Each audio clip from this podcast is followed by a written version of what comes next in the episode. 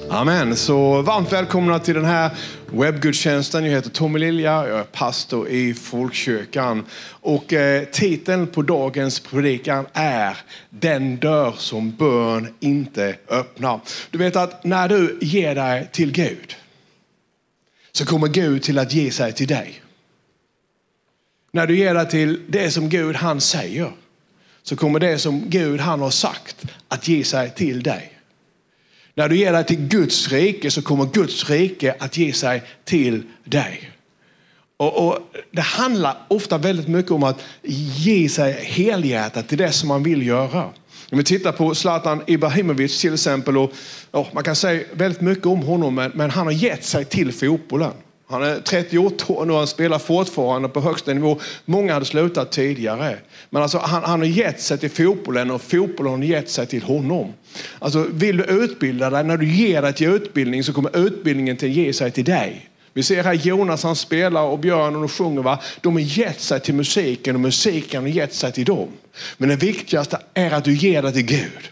Därför att när du ger dig till Gud, när du ger dig till Jesus, så kommer Jesus att ge sig själv till dig. Och när Jesus ger sig själv till dig, då kommer liksom det till att penetrera allt du är. Ande, själ och kropp. Ditt andliga liv, ditt privata liv, det du gör. När du ger dig till Gud så kommer Gud till att ge sig till dig. Och idag så ska vi gå in i ett speciellt ställe i skriften i Apostlagärningarna kapitel 12. Och eh, jag ska ge dig lite, lite grann bakgrund här vid, därför att det som händer här vid, det är att när, när Jesus lämnar världen så, så har han inte gett, liksom, den, han gett en undervisning, men det här med församlingen har varit en hemlighet. Så att den helige ande skulle komma och, och undervisa och, och, ge dem resten av sanningen. Vissa saker fick de räkna ut själva. Och det här är en grupp av människor nu som var förföljda, de var åsidosatta, de var jagade, de var rädda. Men samtidigt så växte församlingen. Så när vi kommer in här så är det en konflikt i Jerusalem. Mycket händer. Och sen finns det då någon som heter Herodes. Och om man läser Nya Testamentet så finns det många olika Herodes. Då, därför att det fanns Herodes den store och sen hade han flera olika söner. Då. Men, och så det är en av hans söner här vi nu då som, som på något sätt ser att judarna tycker om när man griper kristna.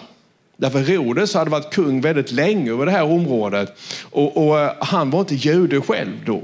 Så att han hade svårt och på något sätt, för judarna ville ha en judisk kung över sig, men han lydde ju under Rom då. Så, så, att han grep och lät avrätta Jakob. Och när han då grep och lät avrätta Jakob så såg han att judarna gillade det här, så grep han Petrus också.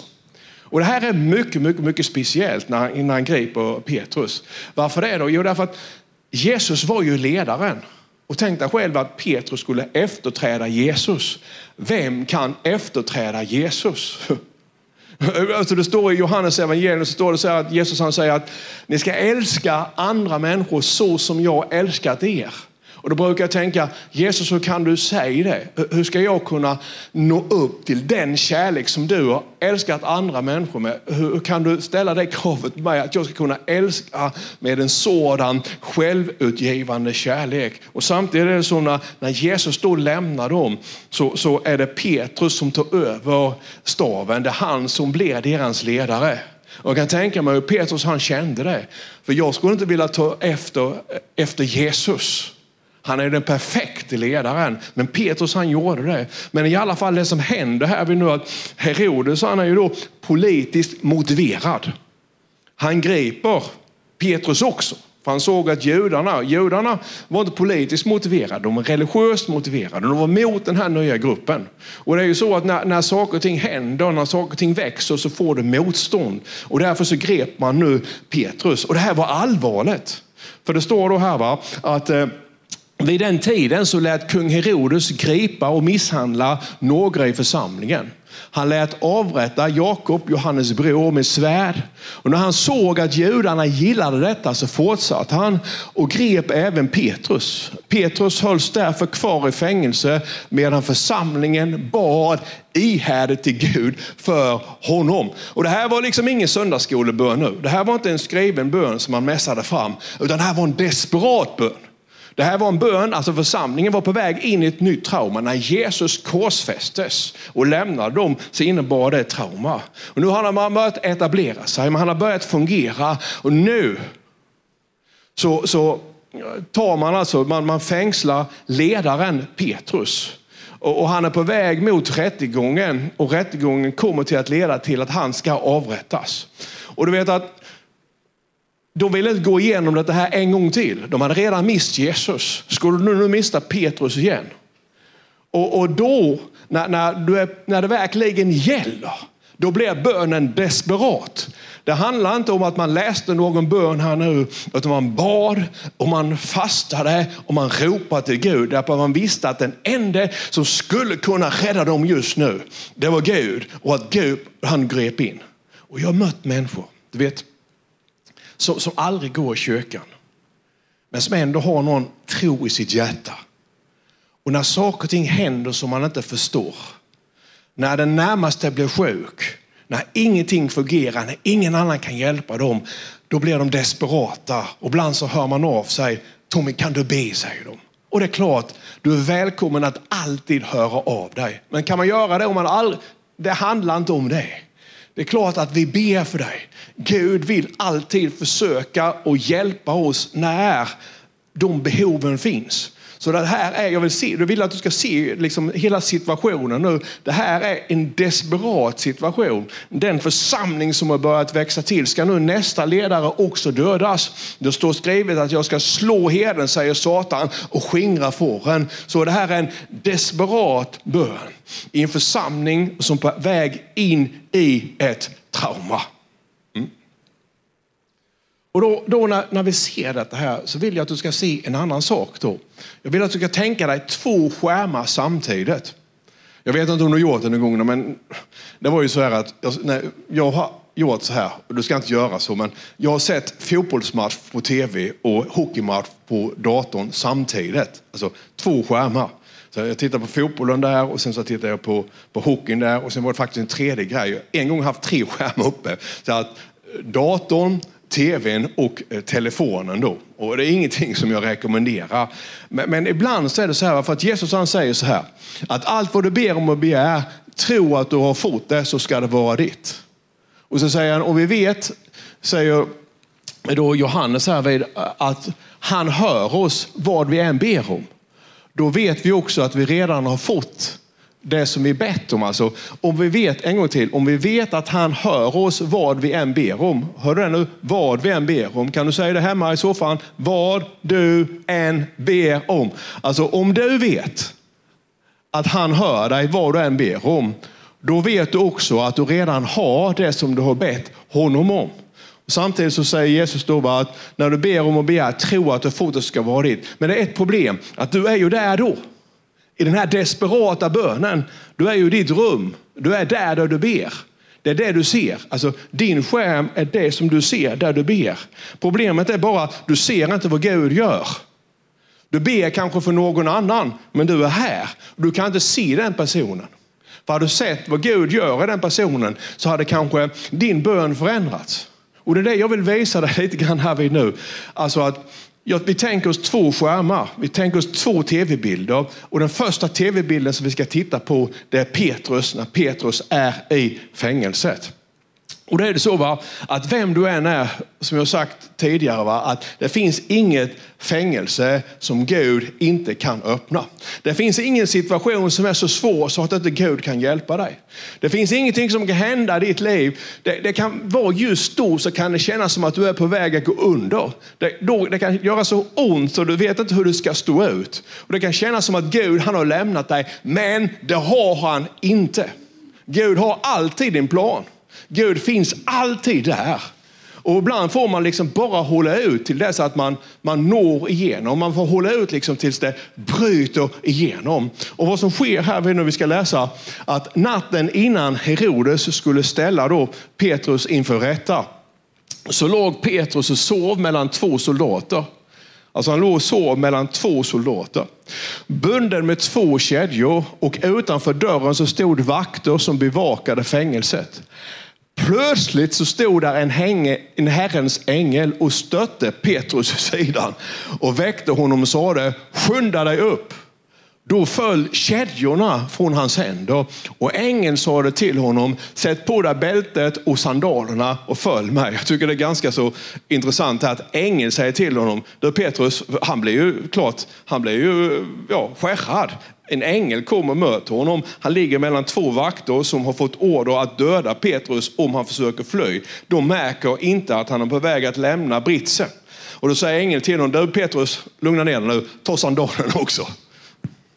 Ja, sån kan du med vara ibland, eller hur? Du behöver någon som påminner dig, annars kan man glömma alla möjliga saker. En dag när jag körde hemifrån förra veckan här så hade jag glömt både sätta på, eller sätta på alarmet och stänga eh, bak, dörren bak. Och du vet att så här är det ibland, man är lite stressad så gör man fel. Och han var på väg, men ängeln påminde honom. Och det här är ju ändå fantastiskt. Så säger du, men, men händer det fortfarande? Du, jag känner en tjej en tjej är hon inte längre, hon är en kvinna i Stockholm. Hon är från Iran. Hon kom till Sverige. Jag kan inte dra hela hennes berättelse nu, men jag känner henne personligen. Hon kom till Sverige och en dag, hon var, hon, hon var alltså fanatisk muslim och en dag så visar sig Jesus för henne. Han kallar henne vid namn och hon tar emot Jesus. hon har ju sina släktingar, sina vänner nere i Iran. Så hon åker ner till Iran och börjar vittna och berätta om Jesus och det är liksom inte självklart att göra det i ett sådant land som Iran. Säkerhetspolisen tar henne och sätter henne i ett fängelse. Och du, du vet ju vad, vad, säkerhetspolisen kan göra med en ung, snygg eh, tjej liksom, när de kommer i fängelset. Det finns ju ingen rättssäkerhet där. När hon då är i fängelset så rör de henne inte. Och en dag så är det en röst som säger till henne säger till henne tydligt, samma röst, liksom, samma Jesus då som talar till henne om blev frälst. En röst som säger till henne, res dig upp och gå ut ur fängelset. Och det är klart att, att sitter du i ett fängelse och en röst som talar till dig, så gå ut ur fängelset. Och, och, och, och här är ju människor då som, som skulle kunna liksom förgripa sig på dig.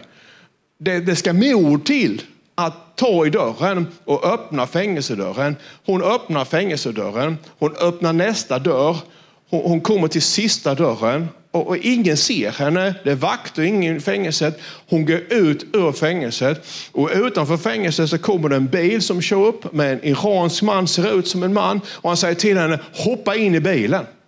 Hon hoppar in i bilen och utan hon har sagt adressen så tar den här bilen henne hem till hennes mamma. Och när hon springer in till hennes mamma och ska gå ut och betala sen så är bilen borta. Det var en ängel som hämtade henne. Alltså änglar är på riktigt. Där du är nu så finns det en ängel. Och Det var ju så här med Petrus. Petrus blev ju gripen. Varför det då? Jo, därför att han gjorde någonting som någon annan inte hade gjort tidigare. Alltså, när, när du gör saker och ting så kommer du alltid att få ett motstånd. Det kommer alltid att finnas människor som avundsjuka. Det kommer alltid att finnas människor som vill stoppa dig dit du är på väg. Därför att din handlingskraftighet eller det som du gör då, det blir ett hot mot dem. Och när församlingen nu växer, när Petrus eh, eh, liksom visar ledarskap, då blir han ett hot mot människor i Jerusalem. Och det är därför som de griper honom. Jag menar det att, att när du och jag vi är på väg så kan vi inte stoppas av andra människor. Vad grannarna tycker, vad avundsjuka människor tycker eller vad andra vill. Därför att när du är på väg till nästa steg i ditt liv, när du är på väg till nästa nivå i ditt liv, om det är Gud som kallar dig, söka en ny utbildning, byta jobb eller vad, du ska köpa någonting eller du ska göra någonting för Guds rike, vad det än är. Har du vittnesbördet på insidan? Är det en ängel som väcker dig på natten och säger nu är det dags att ta nästa nästa steg i ditt liv. Då kan du inte säga, jag vågar inte göra det för att människor kommer att bli avundsjuka och grannarna kommer att säga det. Och det finns en frikyrkoförsamling också, där tycker de alla möjliga saker. Är det en ängel som väcker dig mitt i natten och säger, nu är det dags att gå, då går vi. Eller hur? Och så är det va. Det finns en ängel hemma hos dig nu. Och han vill att du ska öppna dörren och gå in liksom i olika saker som Herren har kallat dig till. Våga göra det. Det, många gånger så handlar det om att våga göra det. Så säger de, men så gör man inte. Nej, men om jag skulle gjort allting som alla andra gjort i min släkt så hade jag inte gjort det som jag gör idag. Alltså ska du våga bryta med det som är och, och, du vill in i någonting nytt, då måste du också våga göra någonting som är annorlunda. Och du är kallad att vara annorlunda hela livet. Men eh, liksom ändå så är det här individuellt, förstår du mig? Och du kommer till att få motstånd. Jag har sagt så här väldigt många gånger, att det är inte människors avundsjuka som ska styra vad du och jag ska göra. Eller hur? Det är inte vad din släkt och jag tidigare som ska bestämma över ditt liv. Utan det finns en kallelse. Det finns en plan och jag vet att det finns en stor potential i dig. Och den potentialen är du kallad att leva. Petrus han kunde säga att när jag börjat känna mig bekväm här i fängelset. För ibland så kan det vara så att, att det som är onaturligt, vandrar du i det som är onaturligt för dig tillräckligt länge så kommer det onaturliga till att bli naturligt. Det som du inte liksom egentligen från början var bekväm att göra för det är inte du. Till slut så blir du bekväm med att göra det för du har gjort det så länge. Och jag, jag, känner när jag säger det nu att jag har Jesu auktoritet i detta här. Flera av er som lyssnar nu, det finns någonting mer för dig. Det finns någonting större. Men rädslan för vad andra människor ska tycka, den håller dig tillbaka. Men i Jesu namn, halleluja, så ska vi bryta de bojorna nu. Och, och liksom tänk efter, för du har det på insidan. Jag, jag vet att jag talar till flera stycken av er nu. Våga göra det. Bry dig inte om vad andra människor säger, utan gör det i Jesu namn. Och nu skulle man haft en stor publik här som hade sagt amen. Men så är det. Och det här är alltså den ena tv-skärmen. Här är Petrus nu. Eller kan du se det här? Och Petrus han var fängslad, men nu är Petrus satt fri. Samtidigt som alltihop detta här händer så ska vi titta på nästa tv-skärm. Och då står det så här. va. För det är dessa här människorna som är i bön. Skärm två står det här. va. När han insett vad som hänt så gick han till Marias hus. Och där var många samlade och bad. Och Petrus han bultade på porten. Och en tjänsteflicka gick för att öppna. Och när hon kände igen Petrus röst så blev hon så glad att hon istället för att öppna porten, ja, det var ju tacksamt, sprang in och berättade. Petrus står utanför porten. De sa det till henne, du är tokig. Men hon försök, försäkrade att det var så. Och då sade de, det är hans ängel. Och under tiden så fortsatte Petrus att bulta. Han fortsatte att bulta. Han stod där en stund va? och knackade på dörren. Och när de öppnade så såg de till sin häpnad att det var han. Alltså, jag vill att du ska se detta här nu. Församlingen här vid nu, det här är ju ledarna. Det här är ju eh, apostlarna. Johannes var här vid. Andreas var här. Alltså dessa här kvinnorna, de var här och de var i bön. Och vad, lyssna nu, var ni med här riktigt ordentligt? Vad var det de bad om? Jo, de hade bett och fastat och de fortsatte be, vadå? Att Petrus skulle släppas från fängelset. Att Petrus inte skulle avrättas dagen därpå. Och samtidigt som de ber, då står bönesvaret och bultar på dörren. Är du med mig? Men de hör inte och de ser inte bönesvaret. Varför det då? Därför att de är så upptagna med att be. Så de ber, de ligger liksom, du vet, ni som har varit på ett frikyrkebönemöte när det verkligen spår ut. Va? De ligger där på knä och de ropar till Gud och de kommer i anden och de rullar på golvet och de gråter och, och, och så här. Va? Och de ber och de skriker och så här. Va? Åh Gud, i Jesu namn släpp Petrus fri. Och samtidigt som de ber alltihop detta här och är så inne i sin bön så står Petrus och bultar på dörren. Men ingen hör att Petrus bultar på dörren. Utan det är en tjänsteflicka då. Hon var inte alls med i bönen. utan Hon var där och serverade mat, lite bananer och vindruvor och så här. Va? Hon hör att det bultar på dörren. Hon öppnar och så ser hon att Petrus som står där. Hon blir så glad. Och Petrus blir jätteglad och säger, får jag komma in? Så hon stänger dörren igen. Och Petrus han fortsätter att bulta på dörren och kommer in till dem som ligger där liksom och ber. Så säger han, jag, jag måste bara, få, jag har några grejer som jag måste berätta. Vet ni vem som bultar på dörren? Så säger han till sluta nu, vi är i bön för Petrus. Han är i fängelse, han måste sättas fri. Vi ber för honom nu så han inte ska avrättas imorgon. Och samtidigt är bönesvaret utanför dörren och bultar på dörren. Tyst med dig flicka, säger de. Och så fortsätter de att be. Och till slut så får hon en syl i vädret igen säger de. Men det är faktiskt Petrus. Det är inte alls Petrus. Därför att det måste vara Petrus ängel, någonting annat. Och så ber de. Och samtidigt så, så tänk, liksom, tänk stackars Petrus då. Va? Och många gånger så är det faktiskt på det här sättet. Att, att det finns en dörr som bönen inte kommer till att öppna och denna bönesvaret kommer till dig. Utan bönesvaret får du själv ta emot i tro.